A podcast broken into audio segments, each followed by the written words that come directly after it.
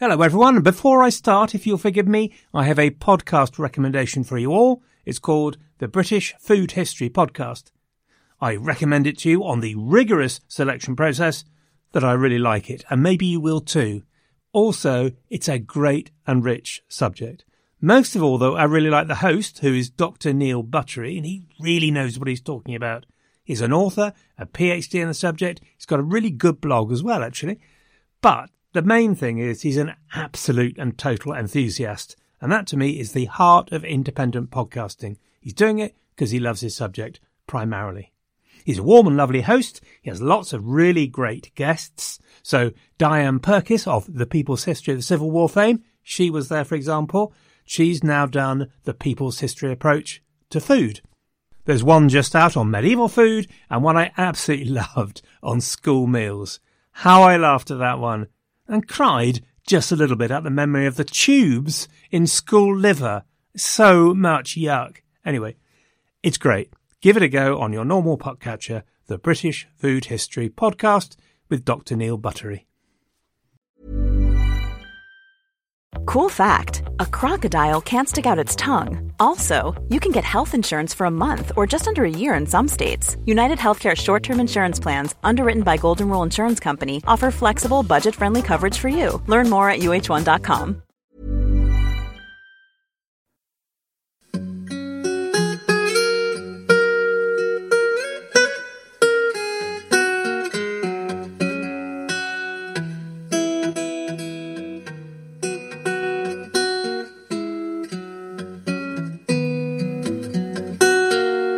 Hello, everyone, and welcome to the History of England, episode 205 Do Not Let Me Perish. As you know, we have a growing band of sisters and brothers who have become members of the History of England, and in return for their kind generosity in supporting the podcast, I produce a series of members only podcasts. Last week, it was all about four groups of visitors to England around the early 16th century and their impressions of England and the English. Some were positive, some mm, were less so. I was particularly fond of the Italian who said, The English are, both men and women of all ages, handsome and well proportioned.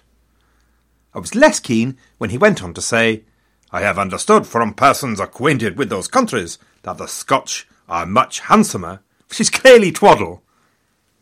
I was also less keen on the Spaniard, who said, One must necessarily conclude either that the English are the most discreet lovers in the world, or that they are incapable of love.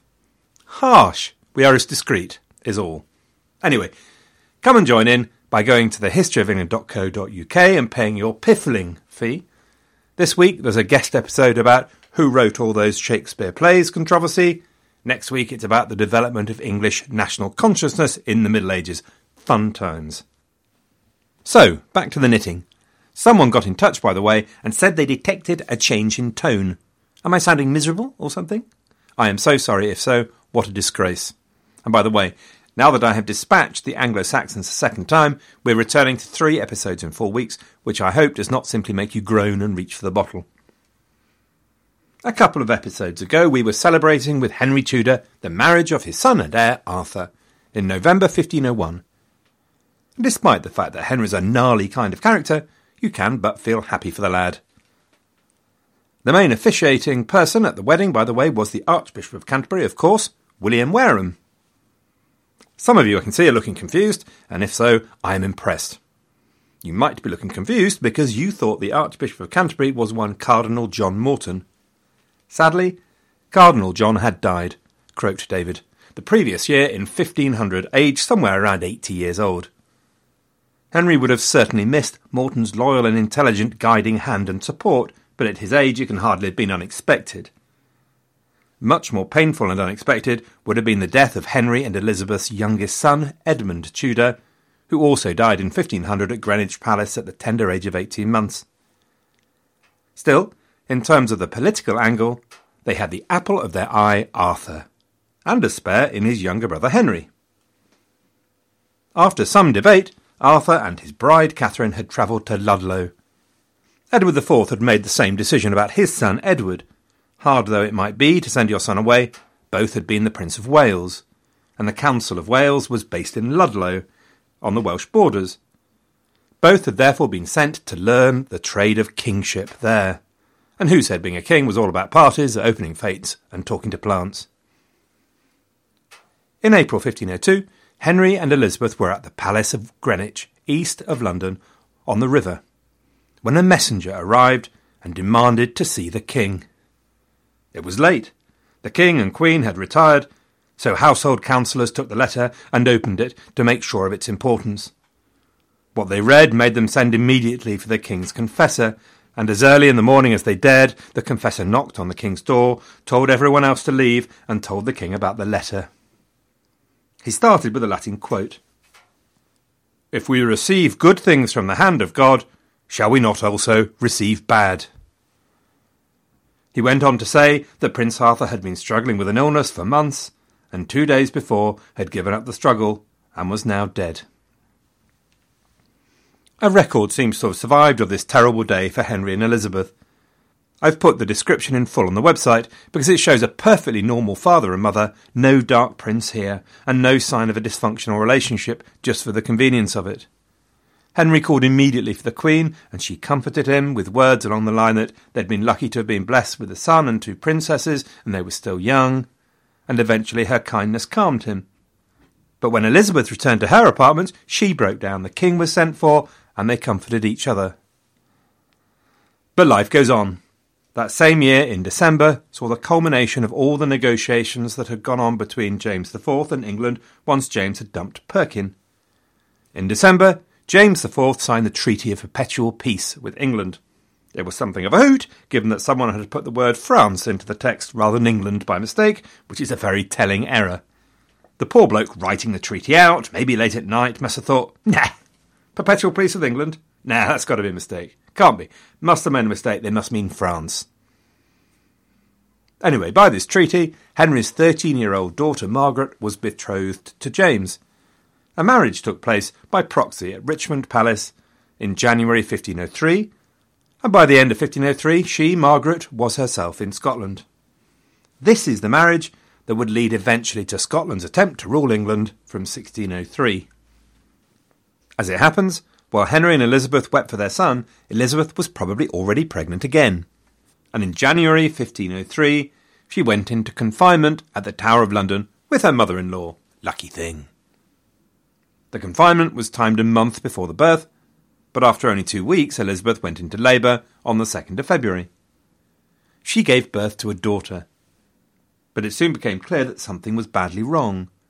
Soon she had a raging fever. Desperate commands for medical specialists came left, right, and centre from the tower. Messengers hurried to and fro. Physicians gathered and consulted. None of it worked, unsurprisingly, given the quality of medical advice. On the 11th of February, nine months after her son Elizabeth died, and her daughter died not long afterwards. Well, the reports of Henry's reaction would seem to kick into the long grass any suggestion that his marriage was anything other than real and important to him. He seems to have fallen, temporarily at least, to the proverbial pieces. Henry retreated to Sheen, southwest of London. Sheen had been a popular royal palace since Edward I had taken over the manor there.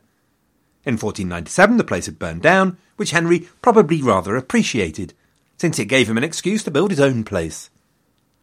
The replacement palace was called Richmond, after his title as Earl of Richmond, of course. Only the park survives now. There is a picture of the palace, though, on the website before it was mullered.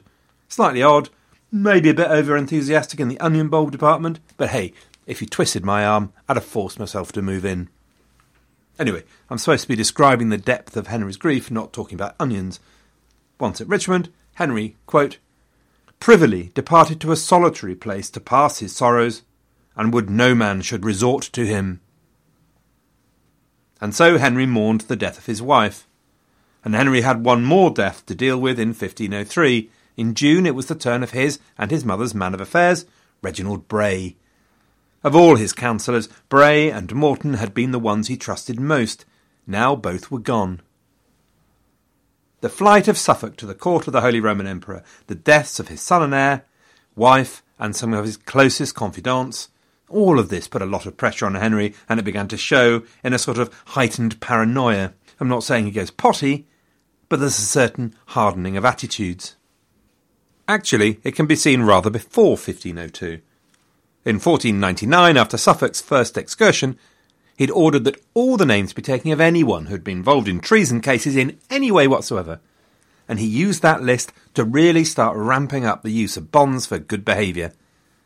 It was a sort of hit list, a mailing list of extortion.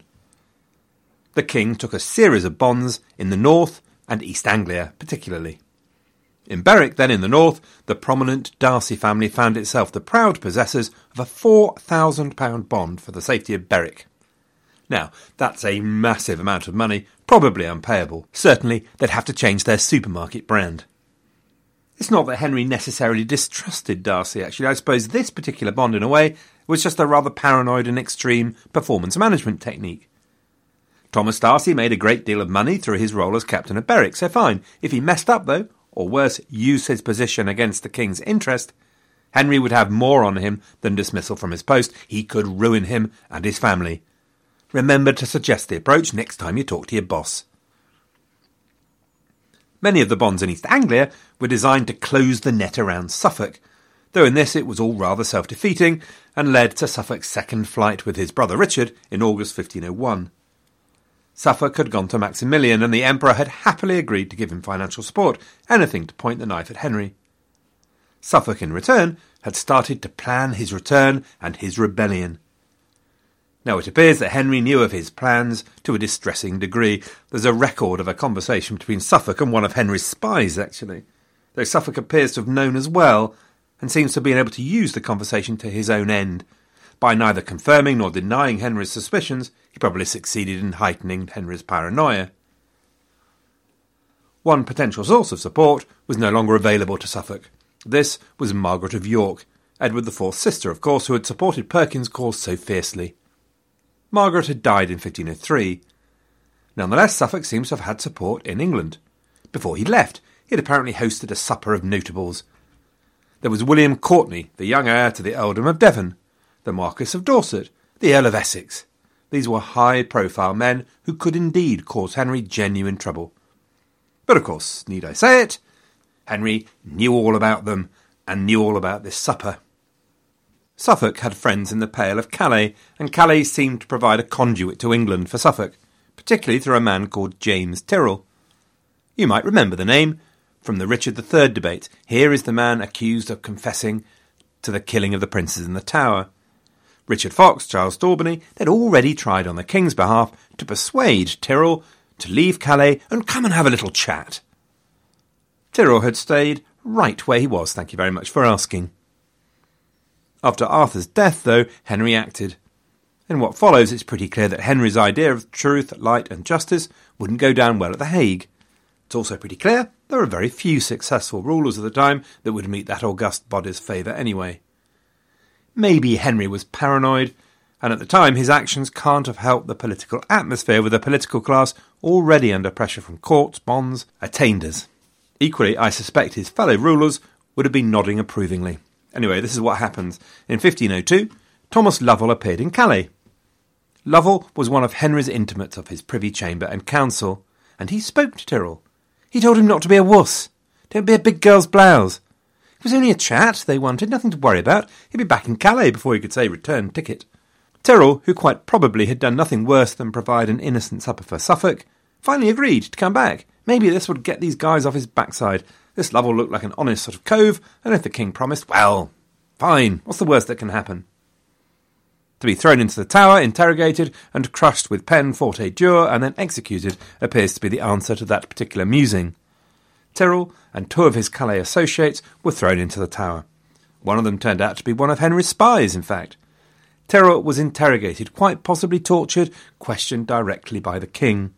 And it was during this interrogation that Tyrrell's story about the princes appeared, none of which saved him, and he was executed in January 1504. Other arrests followed in a continuous stream. In March 1502, one of Henry's chamber attendants was arrested and a bunch of suspects rounded up at Portchester Castle on the south coast. William Courtenay, one of those who had been at supper with Suffolk, was arrested in April 1502, this despite his wife being Queen Elizabeth's sister. Henry was prepared to spend money on spies, and to spend money to bribe foreign potentates, including the Holy Roman Emperor. Henry was relentless, ruthless, he was cold and patient. He was able to wait, able to play the long game. Contemporaries recognised these qualities. The Milanese ambassador described the way Henry had pursued Warbeck thus Where can I go from your spirit? Where can I flee from your presence? The same trait will emerge in his negotiations with the Spanish and in his dealings with poor old Catherine of Aragon. For now, Suffolk realised these moves by Henry put him firmly in the mire, and he wrote, I have been warned in no uncertain terms that King Henry is seeking in all places, and through all kinds of people that he can buy off with gold and silver, to destroy me. Quite probably this earned Suffolk the post of Professor of the Bleeding Obvious, but he was of course right. And to be brutal, Henry had by his actions essentially cooked Suffolk's goose, always assuming that Suffolk had a goose of any significance to begin with. From here on, poor old Suffolk cuts a rather feeble figure of increasing desperation and poverty, hanging around at foreign courts, asking folks for the equivalent of a quid. He begins to feel a bit like that greatest of Scottish poets, MacTeagle. Lend us a couple of bob till Thursday. In fact, things were so bad that while Suffolk went to the Low Countries, his brother Richard was held as a hostage against payment of very considerable debts. But beware the Jabberwock, my son, the jaws that bite, the claws that catch. But just because he had at best an outside chance doesn't mean for a moment that Henry would not pursue him to the very end. Simnel, Warbeck, the death of Arthur and Edmund, just one chance left for dynastic peace with Prince Henry, the king would do anything now to protect his fledgling dynasty from enemies within and without.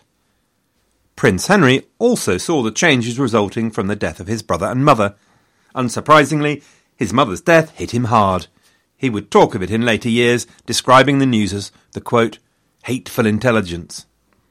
By 1504, Henry was no longer Duke of York, he was now Prince of Wales, officially replacing Arthur in the hot seat. And he began to accompany his father on his summer progress, the court on tour, as it were, a habit Henry would keep for the rest of his life. Henry was not going to make the same mistake with Prince Henry as he'd done with Arthur, probably to the prince's great irritation and regret. Henry would not have a separate establishment away in the marches as Arthur had done. People apparently die out there like flies nor indeed did he allow the prince a separate establishment as he'd done as Duke of York at Eltham. Nope, Henry would be kept close. By 1504, Henry was 14, and already folks were noticing that he was a strapping lad with legs like tree trunks, a lad designed for the joust and the tilt yard. Henry Sr. was having none of that. Henry was not allowed to joust, people died. When they jousted, Henry was only allowed to run at rings, i.e., to catch a little hoop at the end of his lance. Now, I can see it as a handy skill, good training for popping a lance through the eye holes of somebody's visor, but romantic, exciting, and sexy, it ain't. The prince chafed. Normally, being a little extra might be a bit much, but not when it comes to healthcare. That's why United Healthcare's Health Protector Guard fixed indemnity insurance plans, underwritten by Golden Rule Insurance Company, supplement your primary plan so you manage out of pocket costs. Learn more at uh1.com.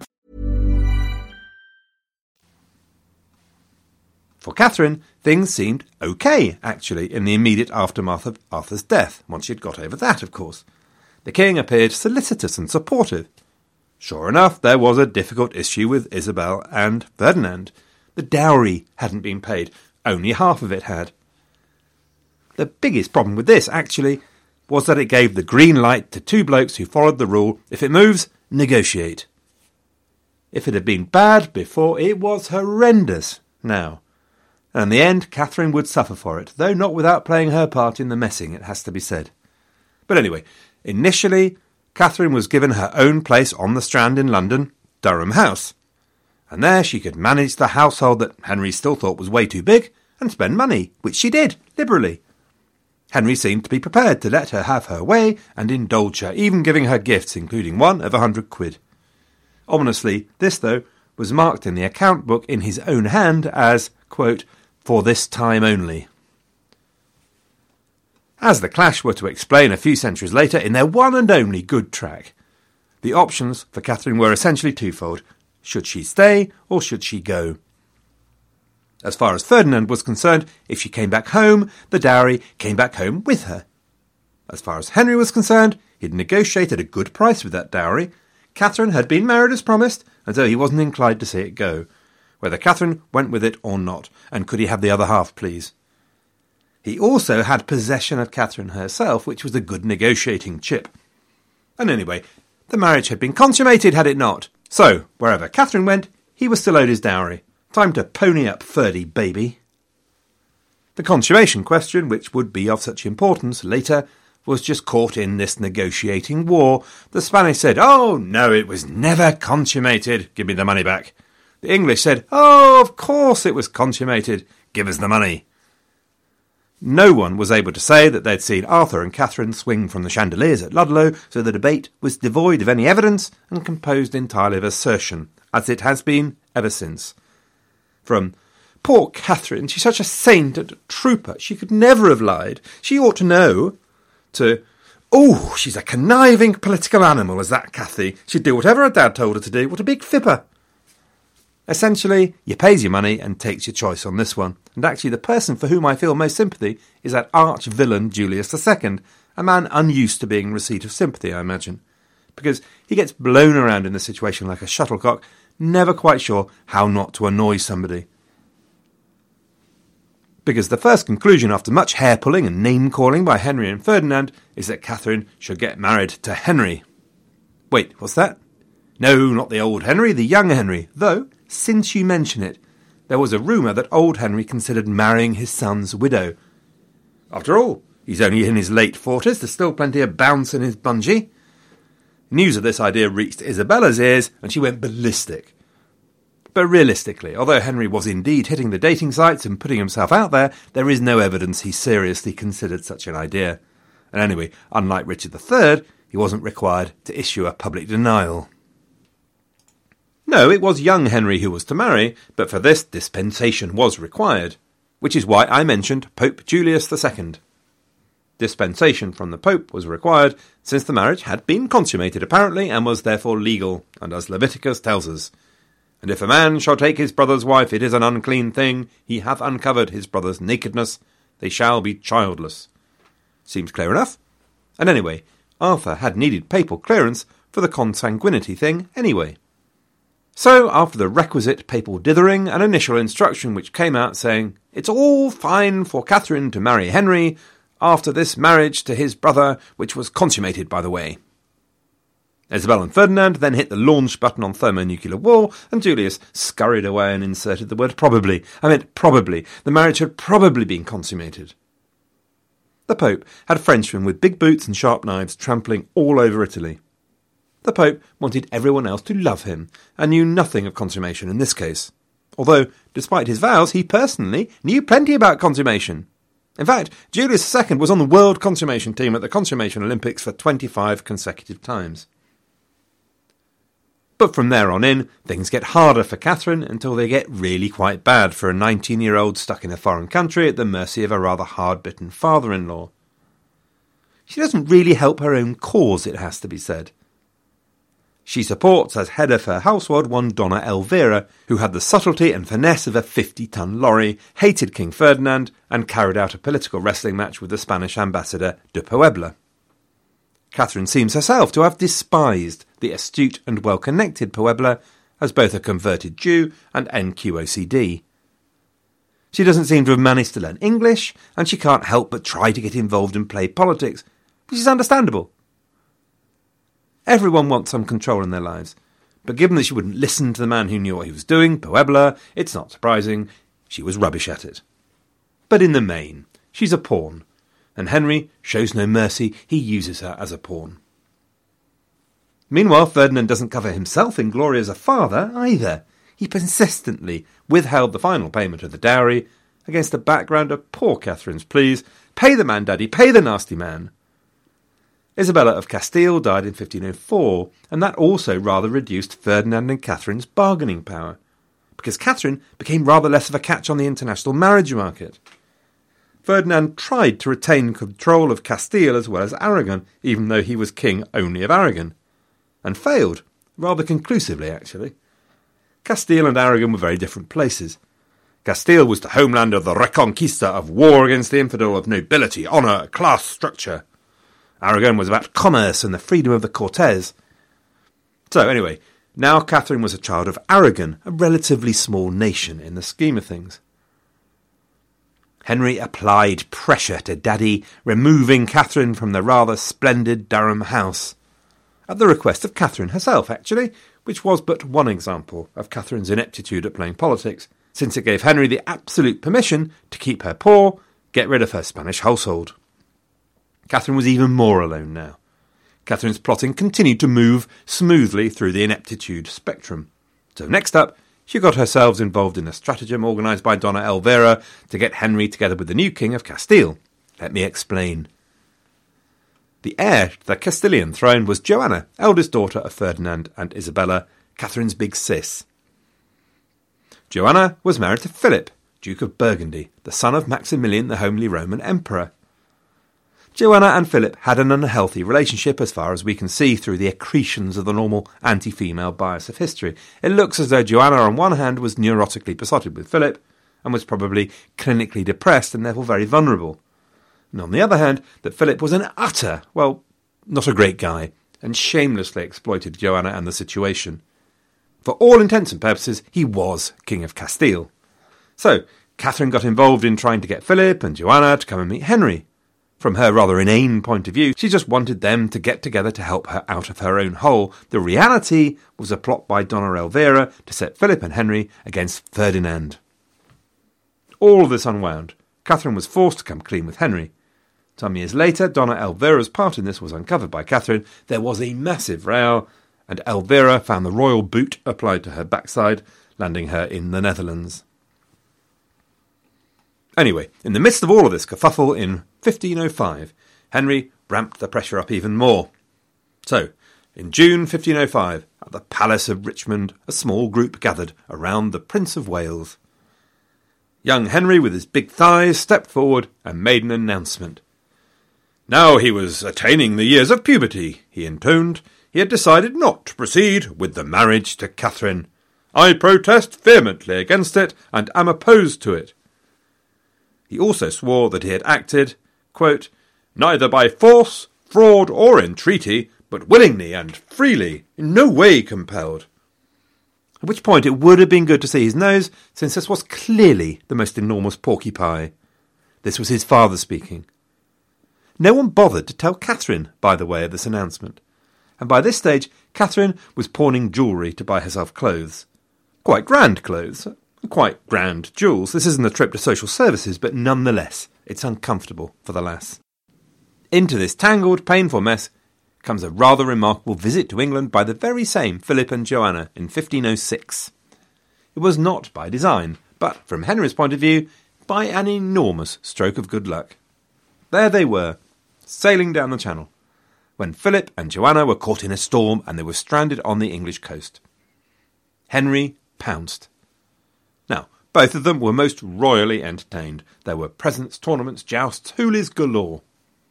But it was quite clear they were prisoners, hostages, and they would have to pay their price to exit. Philip, as it happened, had acquired his own diplomatic pawn, none other than Suffolk. Henry and Philip bargained, and while Henry must have rubbed his hands with glee when he heard who'd been shipwrecked on his coast, by the time Philip and Joanna left, he was quite probably dribbling. It is worth noting that Philip had already gained plenty from his possession of Suffolk. He had already proved his value as a pawn, and indeed proved just exactly how worried and paranoid Henry was by this stage. Over the course of 1505, Henry had paid Philip £138,000 worth of loans. Loans, in this case, were quite clearly of the permanent variety, such as when a child asks her father, Dad, can I have £20? I'll pay you back in the morning, promise. It's the kind of loan you note sadly in your fat book of unpaid loans to your children and consign back to the dusty bottom drawer where it lives. £138,000. That's close to 18 months of Henry's total ordinary revenue. To this day, historians scratch their heads and wonder where all that money came from.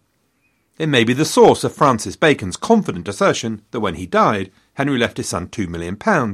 There's this feeling that Henry must have hoarded a massive amount somewhere. In fact, it's pretty clear that Henry left no such thing. that all that the scraping and beating and extorting allowed him to do was not much more than live within his means and put a nest egg by for his son. Until English kings dumped Henry IV's legacy of living of their own, that is the best any English king could hope for. Just keep your nose clean, avoid foreign wars, don't shop at Waitrose, and it be just about okay. Anyway, this was now payback time. Philip signed an agreement with Henry which was so one sided it was to be called the Malus Intercursus, the evil treaty by the Dutch, because it removed any duties from English textiles. Wild! That is a big price for an exit ticket. In addition, Henry agreed to hand Suffolk over to Henry. And then even more, Henry was to marry Margaret, the Dowager Duchess of Savoy, to which Margaret, incidentally, snorted and said, Not on your Nelly, and that was that. True enough. Philip got something from this too, given that England was now firmly in the Habsburg orbit, aligned against France. With the payment of the exit fee, Philip was free to go, and he did. By September that very same year, 1506, he was dead, leaving as his heir the six year old Charles, who would become the most extraordinarily powerful Holy Roman Emperor, but would start just with Castile. Actually, this was good for Ferdinand. There really was no one else available while Charles was a nipper, and hated or loathed it, the Castilian nobility were finally forced to accept Ferdinand as regent. On a personal note, it wasn't great news for either Joanna or Catherine. Philip had made sure that he arrived at Westminster well before his wife Joanna to talk to Henry, and when Joanna arrived, Philip made darn sure that her arrival was very low key by the back door entrance. But Henry did greet her, and indeed it suggested he was a bit bowled over. And of course, Catherine was desperately keen for her big sister to arrive so they could catch up with the gossip. But Philip had no intention of allowing any of that to happen. Joanna, the rightful Queen of Castile, as she's known, was sent away from Westminster to Dover for the entire duration of the visit so that she could have no influence on the discussions. Catherine did not see her then and would not see her ever again. When Philip died, Joanna's father Ferdinand was really no better than her husband had been. He forced her to support his claim for the regency, though she defiantly refused to sign anything. Much good that did her. Ferdinand declared that she was mad, dismissed her attendants, and surrounded her with people acceptable only to him. She lived a long time, actually. Her son Charles took the same approach, and you have to think that by now she probably was genuinely mentally ill, confined to a convent as she was. She lived to 1555 to the grand old age of 75 and never regained her liberty. Not a happy story, not one I've researched in any depth, I have to say, but tempting so to do, one day maybe. All of this left Catherine high and dry. She had tried to persuade, to plot, to scheme, and nothing had improved her position against the cold, hard realities of life and the cold, hard realities of the parents involved in Henry and Ferdinand. No dowry had been paid. Catherine was unmarried and stranded at the English court in relative poverty and powerlessness. She wrote to her father Do not let me perish. Otherwise, I am afraid I might do something which neither the King of England nor your Highness will be able to prevent. Poor Catherine wanted release, any kind of release from this cul-de-sac. Send for me and let me come back to Spain, she wrote to her father, that I may conclude my few remaining days in serving God.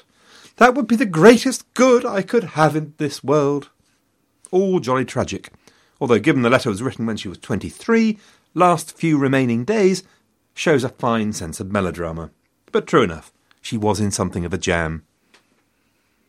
We're going to leave Catherine there, and indeed Henry. Next time, we can return to the domestic stuff and introduce you to Empson Dud, Richard Empson and Edmund Dudley. That will be next week as we move back to three and four episodes. Thanks to all of you who become members, and also thanks to those of you who have and continue to donate. As you can imagine, it's more than a little important to me, so I really appreciate it. For those of you who are not yet members, check out thehistoryofengland.co.uk. Until next week, then, folks, and the coming off of wheels.